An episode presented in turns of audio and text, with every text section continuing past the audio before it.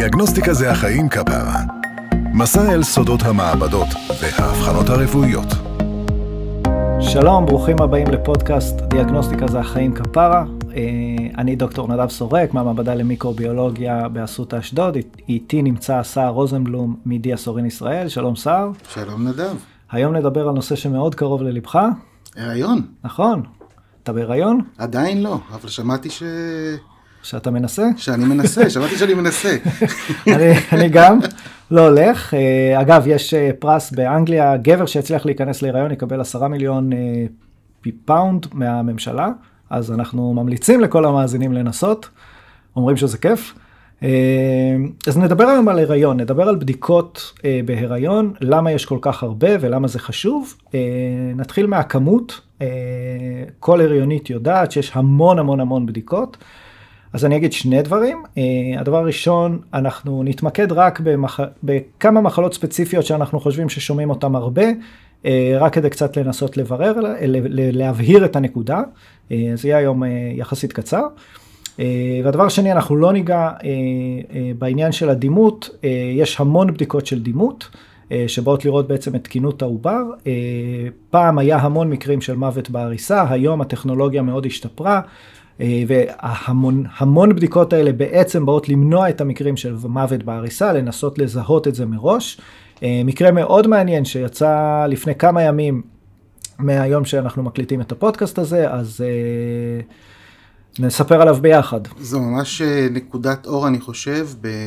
ממש, ממש נקודת אור. ב- בתחום שהוא קורא בקצת לכולנו לזוז באי נוחות בכיסא, כי, כי זה נושא כואב, אבל דווקא מתוך כאב כזה של רופאה בחול, אה, הצלחנו אולי למנוע ולהציל חיים גם בהמשך. נכון, אז אה, לפני עשרים ותשע שנים, אה, רופאה צעירה, אה, איבדה ילד, מספר חודשים לאחר הלידה, היא לקחה איזה כמובן מאוד קשה, והחליטה שהיא הולכת לחקור ולנסות להבין מה קרה שם. לאט לאט היא אספה הרבה מקרים דומים, ניסתה להבין מה קרה, ומצאה שבעצם לתינוק שלה היה מוטציה בגן מסוים, שמקודד לאנזים, וללא האנזים הזה התינוקות לא שורדים. אז זה התפרסם ממש לפני כמה ימים, וזה מראה שבעצם הרבה פעמים מה שמוות בעריסה והכל מיני מיתוסים על איך להחזיק את המזגן ואיך להחזיק את המאוורר, הרבה פעמים זה היה בעצם בעיות או גנטיות או התפתחותיות. אז, שלא היה ניתן למנוע. נכון, וזה, נכון, וזה באמת להגיד. חשוב להגיד, נכון, שלא היה ניתן למנוע את זה, כי הרבה פעמים יש גם משמע שמלווה לזה, אז זה לא המקרה. וזה באמת סיפור יפה, כי היא פתרה את המקרה האישי שלה, יש סגירת מעגל באמת מרגשת בלי ציניות, ברור שתתפתח על סמך זה בדיקה שנוכל לבדוק את זה להבא, לדעת האם אותו מקרה קיים גם בהיריונות שלנו, אז לכן יש הרבה הרבה מאוד בדיקות שבאות בעצם לראות שההיריון יעבור תקין, ובאופן תקין ומשמח בסופו. אנחנו נדבר על כמה דברים שקשורים למחלות זיהומיות בהקשר של הריון, נתחיל עם החתולים. כן, חתול זה מיתוס, זה אמת. מותר ללטף חתולים בהיריון? אז שאלה טובה אם מותר ללטף חתולים. אני באופן כללי לא אוהב חתולים, אני חייב להגיד. גם אני איש של כלבים, אבל אתה יודע, חתולים קיימים. בכל זאת, כן, אי אפשר להתעלם מכיוון. ולא להאמין, אפילו חתולים נכנסים להיריון. כן, אז לא נדבר על ההיריון של החתולים, זה לפודקאסט אחר, לווטרינרים. אז באמת יש מיתוס שצריך להימנע מחתולים, ויש בו אמת. חתולים הם הרבה פעמים נשאים של טפיל שנקרא טוקסופלזמה, אנחנו מקפידים לא להשתמש יותר מדי במילים מקצועיות ולא לעשות את זה מסובך, אז רק נגיד שיש טפיל כזה, פרזיט, ואצל חתולים הוא גם גורם למחלה, אבל לא תמיד אנחנו ערים למחלה של החתול, כן או לא. חתולים מטבעם כל הזמן פולטים דברים, או כדורי צמר, או רהיטים שהם בלעו, נכון? יש כיף חיה, שכזה לגדל חתול, חיה מעניינת. סורטים, אוכלים. בדיוק. אז, אז, אז, אז לא תמיד אנחנו נראה, ואנחנו לא נדע אם החתול שלנו חולה או לא, אבל הטפיל הזה מופרש בצואה של החתולים, ולכן התעסקות עם ההפרשות של החתולים יכולה לגרום להריונית להידבק בטוקסופלזמה, וזה יכול לפגוע בעובר, זה עובר את השליה. בעצם הסכנה היא פחות לאישה במקרה הזה, או פחות לאדם, ויותר לעובר. נכון, נכון. ובגלל זה, יש לזה פתרון. יש לזה פתרון מצוין, שזה לסנג'ר את האבא, לעתיד. את האבא, את בן, בת, בנות, בני הזוג, בני המשפחה, חברים לחיים, מי שנמצא, כל עוד אותה הריונית בדיוק, כל עוד אותה הריונית עצמה לא נוגעת בזה, וכל עוד מי שבהחלט מטפל בהפרשות של החתול, גם רוחץ ידיים טוב במים וסבון, אחרי, לפני שהוא נוגע בדברים שקשורים באותה הריונית. נכון, אז יש קרייבינג ודודה למתוק, ויש בעיות, אבל יש גם יתרונות לא לטפל בהפרשות של החתול. תשעה חודשים פס, שקיבלת שחרור מלטפל בהפרשות של החתול, בגלל שהטפיל טוקסופלזמה מסוכן לתינוק, ואנחנו רוצים להימנע מזה, זה משהו שניתן למנוע כמובן, כן? בוודאי. מים וסבון, אני חושב יעלו בכל פרק, אז גם כאן מים וסבון עושים פלאים. אז זה לגבי החתולים, אכן מיתוס שבאמת יש מאחוריו משהו. המיתוס שאני גבוה ושרירי, אגב, אין מאחוריו כלום, אני לא גבוה ולא שרירי.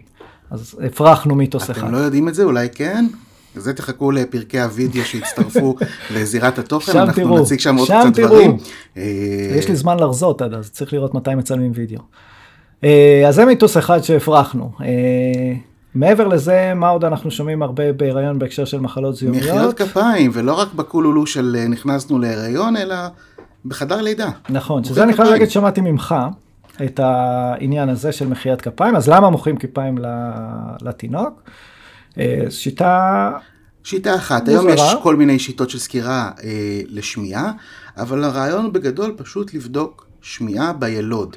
בודקים שמיעה בילוד כי יש חשד. נכון, אז מה יכול לפגוע בשמיעה בילוד? אנחנו בעצם אה, עשינו הקדמה ל-סי אם וי, כל אישה בהיריון אה, צריכה באיזשהו שלב לבדוק אה, סי אם וי, אז בואו נדבר קצת על הווירוס הזה. למה הוא חשוב, איך בודקים אותו מבחינה מעבדתית, ומה התוצאות אומרות, נכון? שזה, למען האמת, לזה התכנסנו. אז מי זה? מי זה יודענו סי אם וי? אז בואו נתחיל מהווירוס עצמו. סי אם וי זה הרפס, זה הרפס מספר חמש. כמו של השפתיים? אז של השפתיים זה מספר אחד, של אברי המין זה מספר שתיים, סי אם וי הוא מספר חמש, מספר שלוש אגב זה אבעבועות רוח, זה גם הרפס. אז עכשיו אני סקרן אם זה מספר ארבע. מספר ארבע זה אי בי וי, מחלת הנשיקה. ולשש אין שם. וככה הגענו להיריון. וככה הגענו להיריון.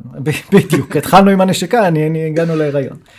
עכשיו, הרפסים זה, א' כל הווירוסים הם משוגעים. וירוס דבר משוגע, והרפס הקטע שלו, שהוא נכנס לנו לגנום, וממש אנחנו נדבקים ב-סי אם וי.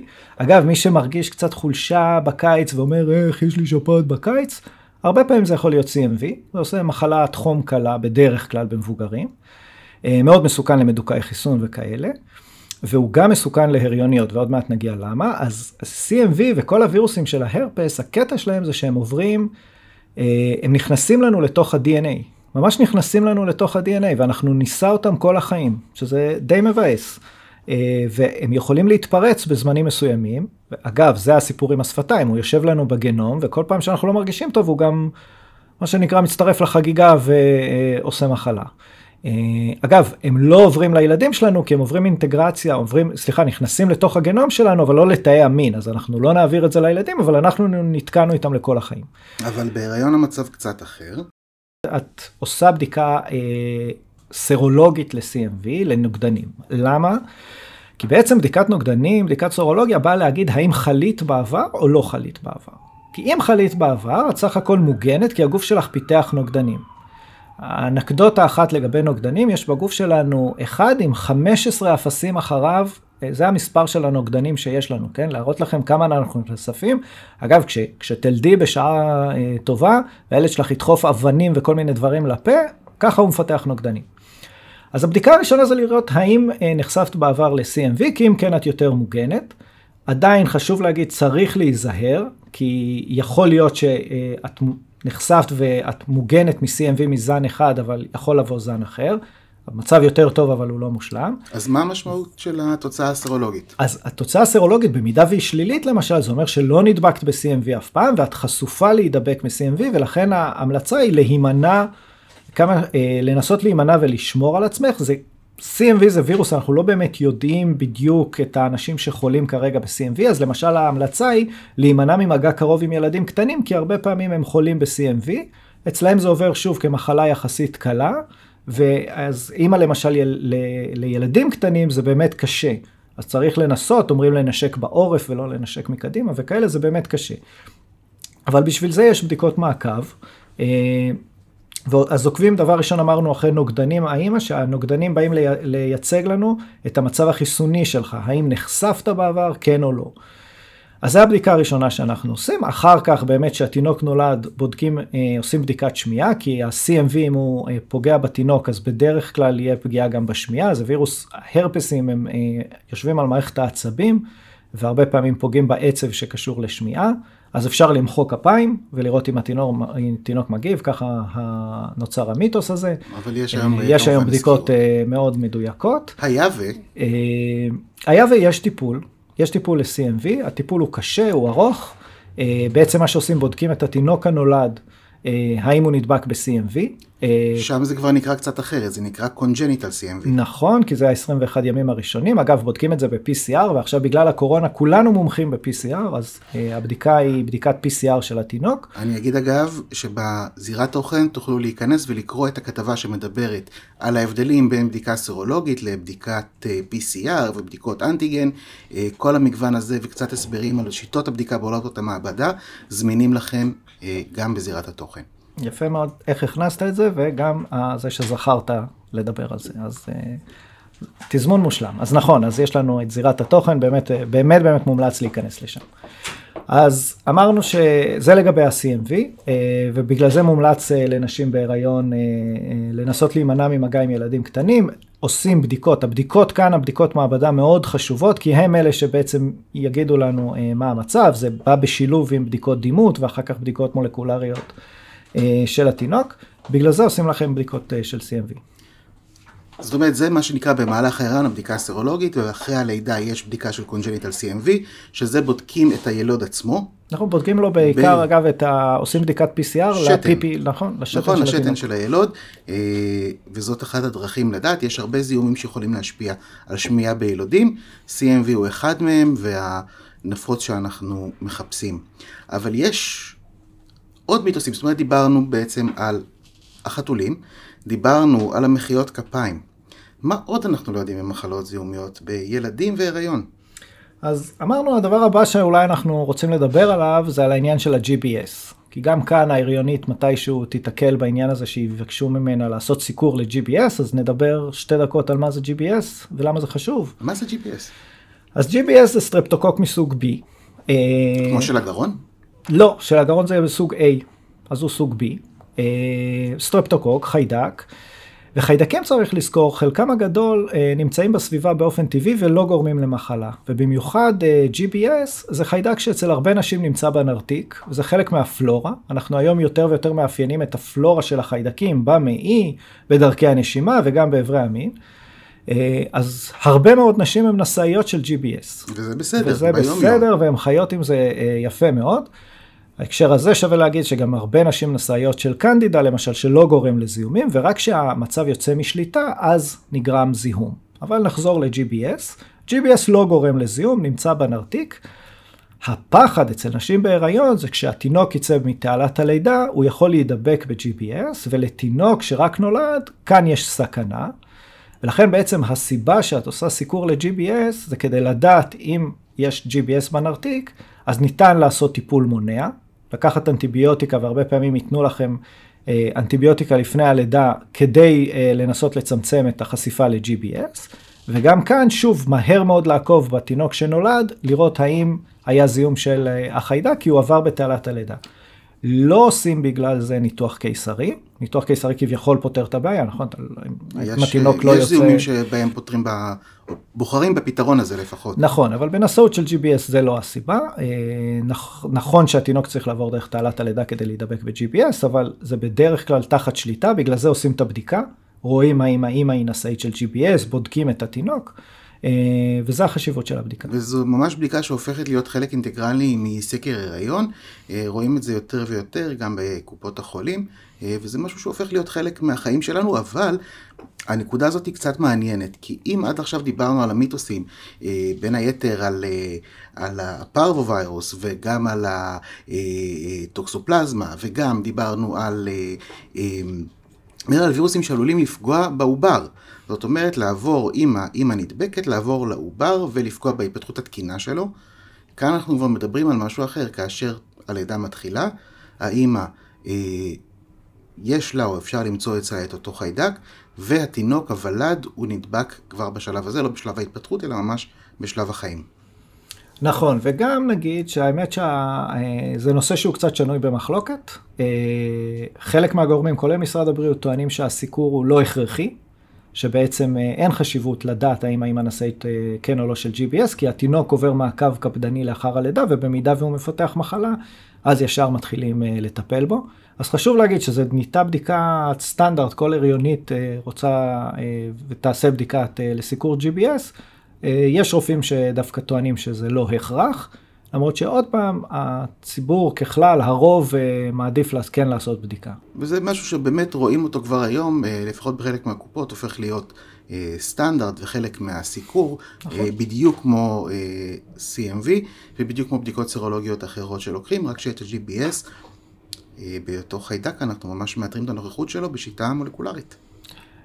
תלוי, אפשר לבדוק את זה באמת בשיטות מולקולריות, בעצם מה שעושים לוקחים איזשהו משטח מהנרתיק, יש שיטות אחרות קצת שבודקות נוגדנים של כלפי החיידק, אבל הרעיון הוא באמת לזהות נוכחות של החיידק בנרתיק. זה בעצם המשמעות של סיקור חיובי, שהאישה נשאית של ג'י בי אס. אגב, בערך בין עשרים ל-שלושים אחוז מהאוכלוסייה נשאים של ג'י בי אס, אז נפוץ מאוד. זאת אומרת, אנחנו מבינים שהסיקור של ההיריון, במיוחד בנושא המחלות הזיהומיות, חשוב כדי למנוע פגיעה או בעובר, במהלך התפתחות, או במהלך הלידה, שלא ייחשף הוולד הרך והעדין או העדינה לזיהום. ובסוף אנחנו רוצים לשמור גם על ההורים וגם על התינוקות. לגמרי. אוקיי, אז דיברנו גם על ג'י בי אס, הבנו מה זה סי אם וי, הבנו מה זה טוקסופלזמה, דיברנו גם קצת על פרווירוס ועל עוד כל מיני הרפסים למיניהם. אבל עדיין, יותר חשוב אולי קצת בהיריון, להיות שמחים, להיות רגועים, להיות מאושרים מהכיף הגדול שהולך להגיע. לגמרי. נכון? כי בסוף לגמרי. זה ז'ואה דבי, זה איזושהי שמחה. הכל. אבל אני חושב שהם יכולים, כולם, כל הזוגות, ההורים לעתיד, יכולים להיות רגועים, כי יש מי שעומד מאחורה ודואג לזה, שהכל יהיה בסדר. גם כמובן הצוות הרפואי בקדמת הבמה, אבל גם אתם במעבדה. נכון, אז באמת בלי ציניות יש...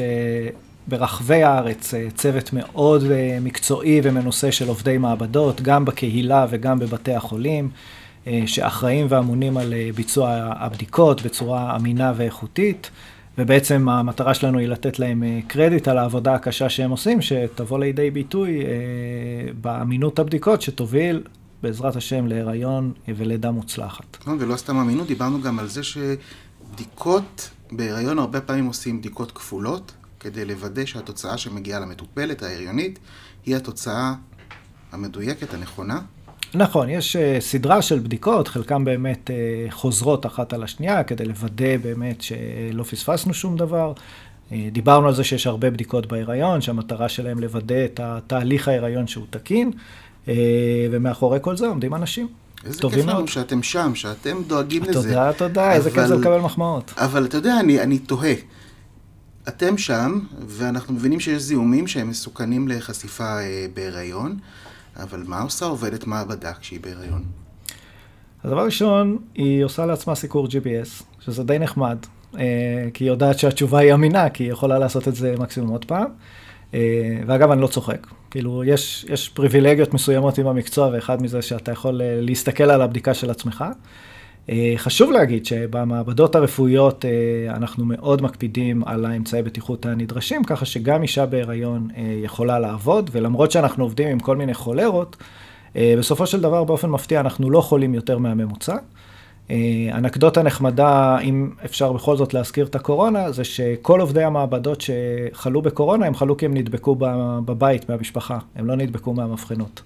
אז בערך אותו דבר, גם עם שאר החיידקים, אנחנו נדבקים בחוץ ולא במעבדה. זאת אומרת, בטיחות, בטיחות, בטיחות. לגמרי, תמיד. מעל הכל, ואיזה כיף שאתם שומרים עלינו, על כולנו, ושיהיו רק ילדים בריאים. אמן. בסוף, זה מה שאנחנו רוצים, תינוקות בריאים ושמחים, והורים מאושרים. שגם ישנים בלילה. שגם ישנים בלילה. כן, קצת נראה לי נסחפנו למקומות לא הגיוניים. אבל כן, זה, זה בסוף הדבר החשוב באמת, שיש מי שנמצא שם במעבדה, שעוזר לבדוק, שעוזר לנטר, הבנו כמה זה חשוב, וככה אנחנו יכולים כולנו להתרכז במה שחשוב באמת, שזה החיים עצמם. אן בי איי, היום בלילה יש סדרת גמר, זה, זה חשוב להתרכז בזה. לא סתם אנחנו אומרים שדיאגנוסטיקה זה החיים. כפרה. לגמרי כפרה. הפודקאסטים זמינים להאזנה גם בזירת התוכן שלנו, שם תוכלו לקרוא מאמרים, להזין לסדרת הפודקאסטים ולראות סרטונים ודברים מעניינים נוספים. וגם ביותר. כמובן הפודקאסט זמין בשלל פלטפורמות ההאזנה, ספוטיפיי, אפל, גוגל ועוד. אז גם בפרקים הבאים אנחנו כאן. תודה. תודה רבה נדב, תשמח להתארח.